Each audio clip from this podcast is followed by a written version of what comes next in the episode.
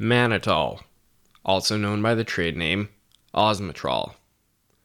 Mannitol is indicated for the treatment of increased intracranial pressure, oliguric renal failure, edema, and increased intraocular pressure.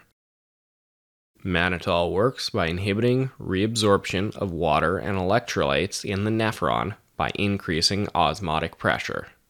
Mannitol is excreted by the kidneys. The therapeutic classification of mannitol is a diuretic, and the pharmacologic class is an osmotic diuretic.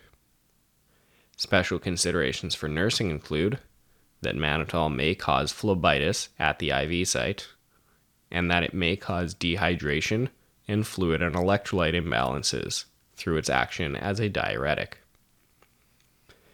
Neurostatus monitoring is very important, especially when being used for increased ICP or intraocular pressure. And mannitol in concentrations greater than 20% should be administered with a filtered IV set. It is very important to visually inspect all mannitol products prior to administration. This is because mannitol is not a particularly soluble sugar molecule, and therefore crystallization within the vial can occur. It should also be noted that mannitol, if extravasation occurs, may cause skin necrosis,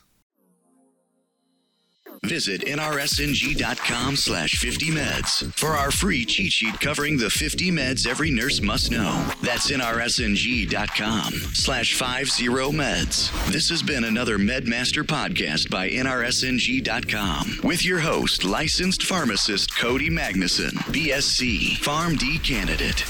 Now, from all of us at NRSNG, thanks for being here and happy nursing.